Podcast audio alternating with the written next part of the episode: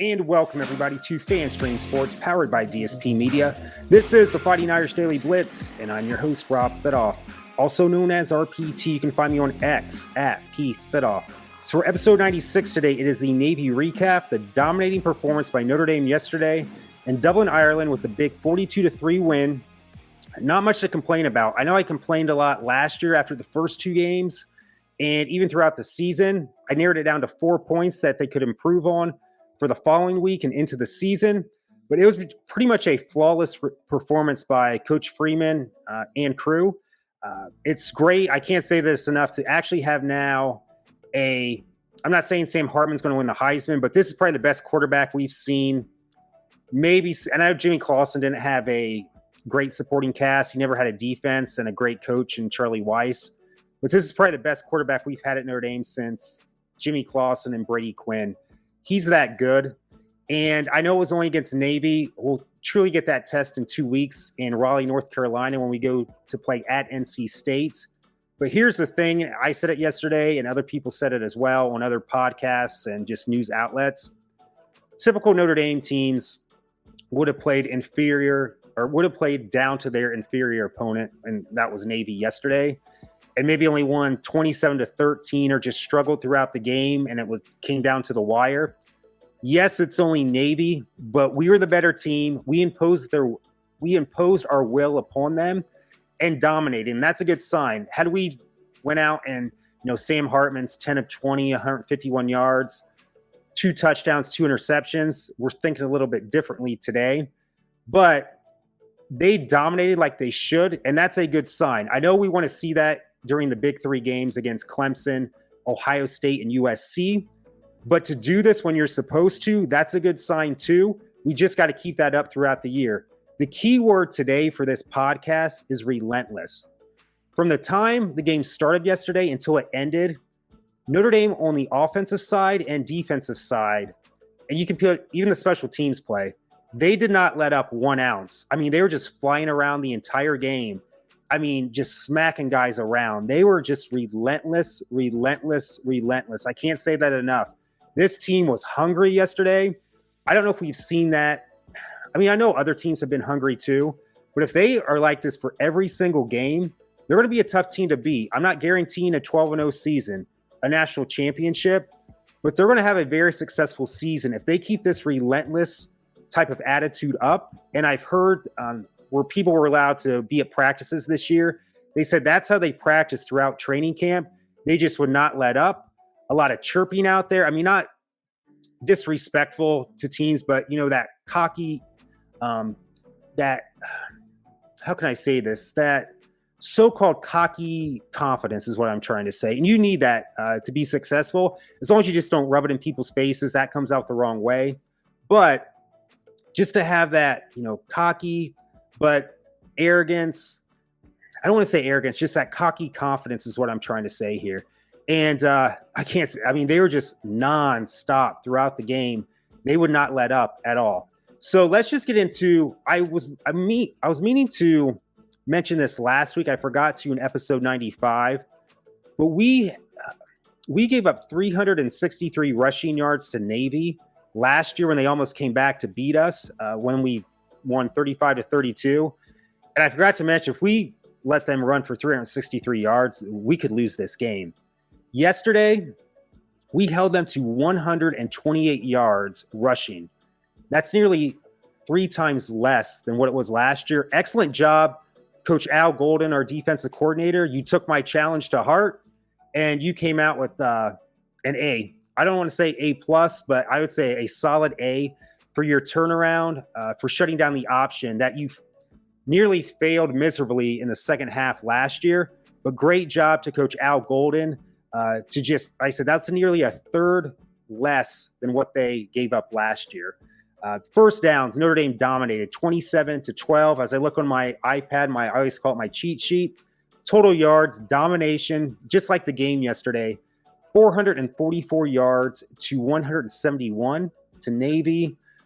Let's see here. Rushing 191, Notre Dame 128, Navy, as I mentioned earlier. Uh, penalties, we were pretty clean. We had one penalty for 10 yards, and that was early on in the game. I believe it was Holden Staes, our tight end. uh, that had that, and that was the opening drive. Uh, Navy was three for 26.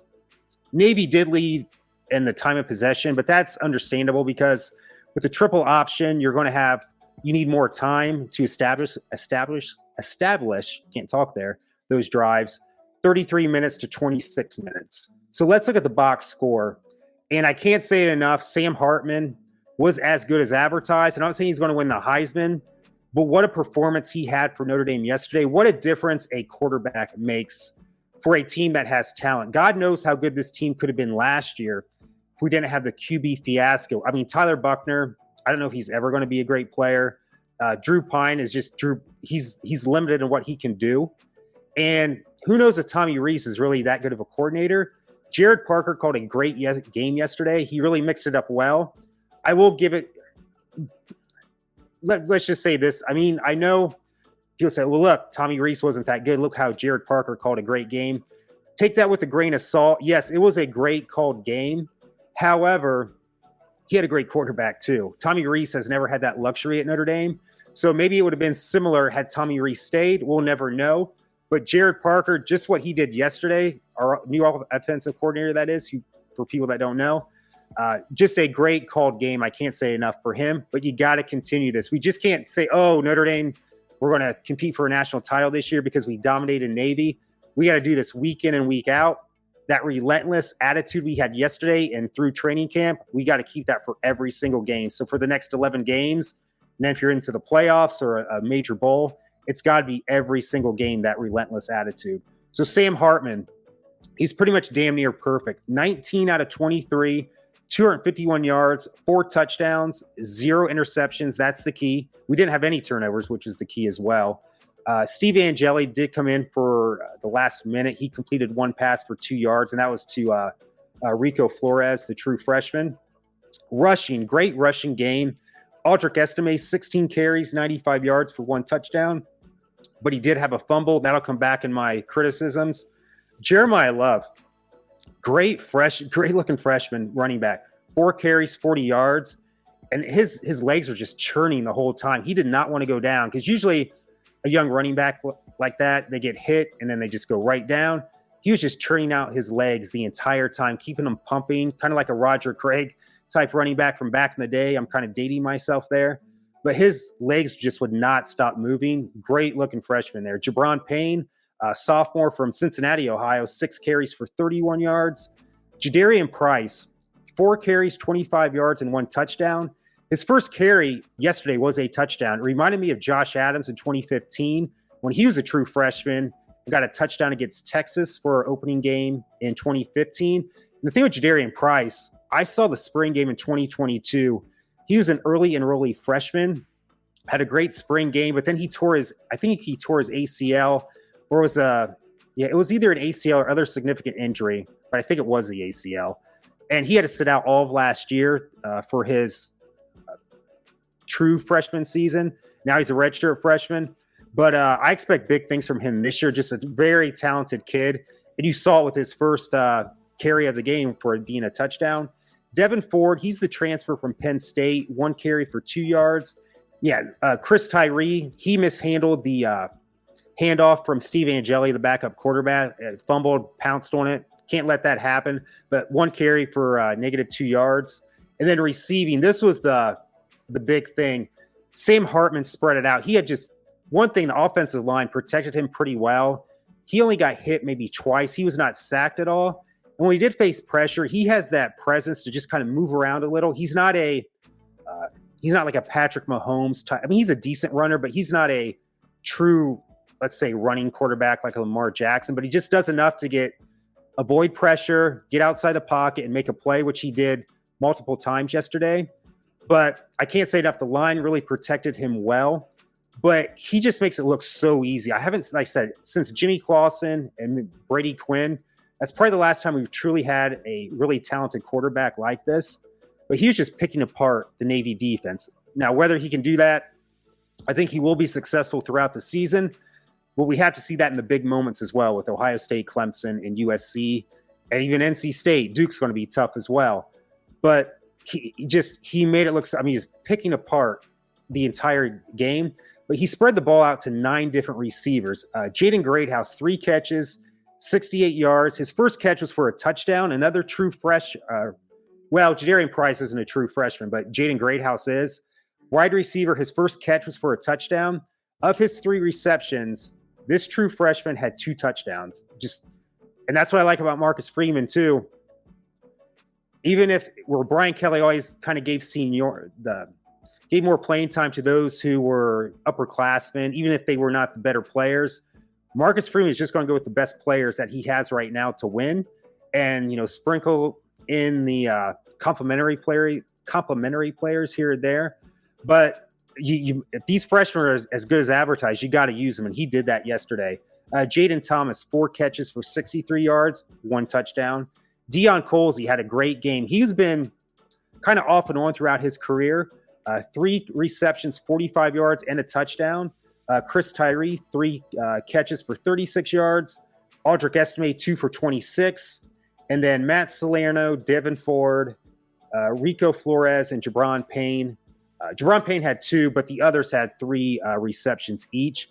The only one not in there is Tobias Merriweather, and that was kind of well, it was a disappointment. He dropped a pass, but then Sam Hartman uh, undershot him, uh, which would have been a touchdown pass. It was actually a pass interference. They called it initially a pass interference. Then they said no, it was not, but it was.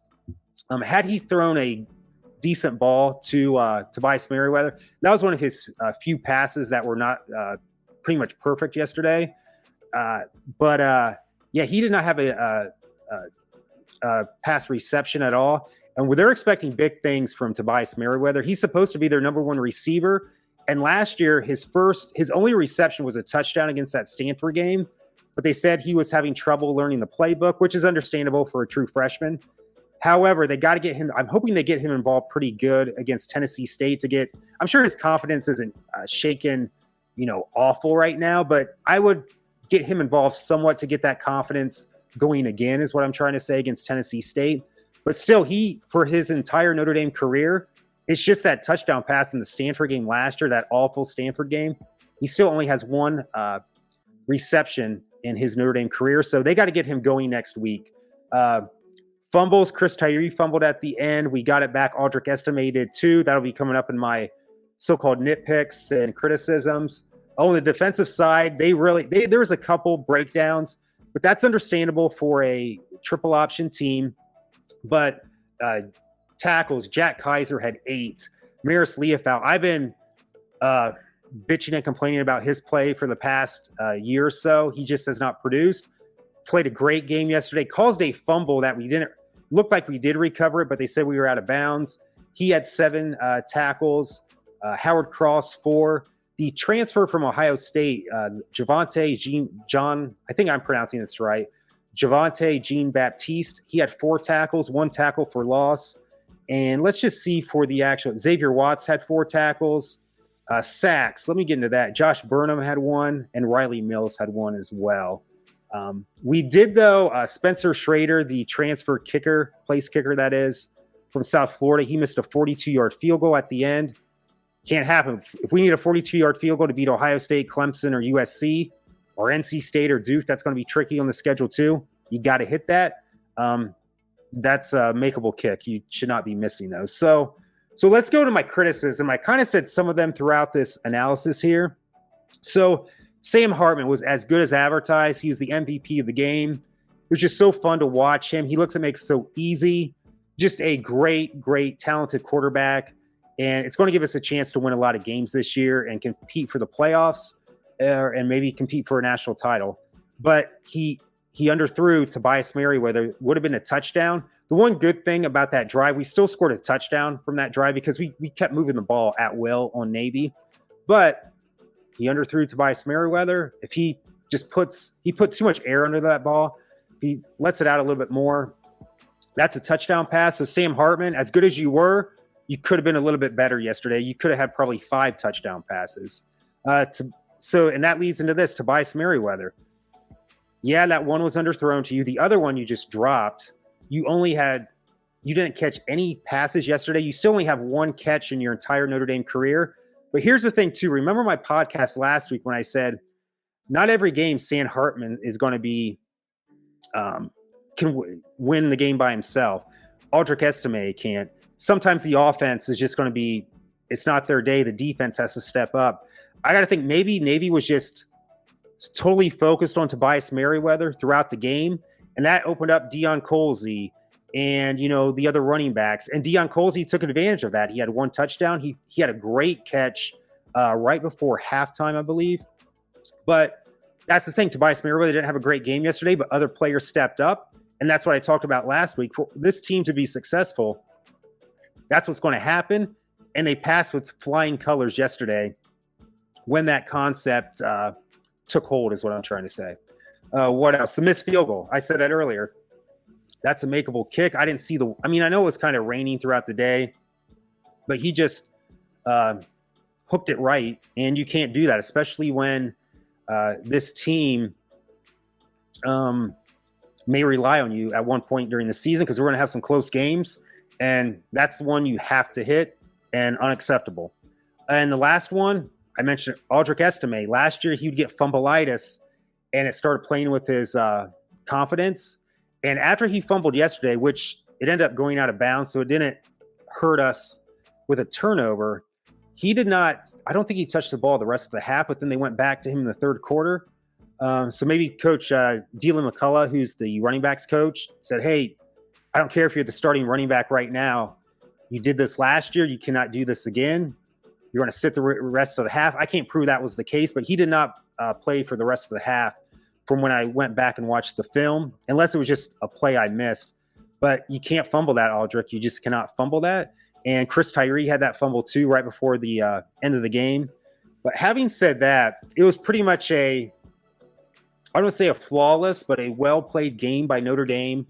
They are, um, they looked really good.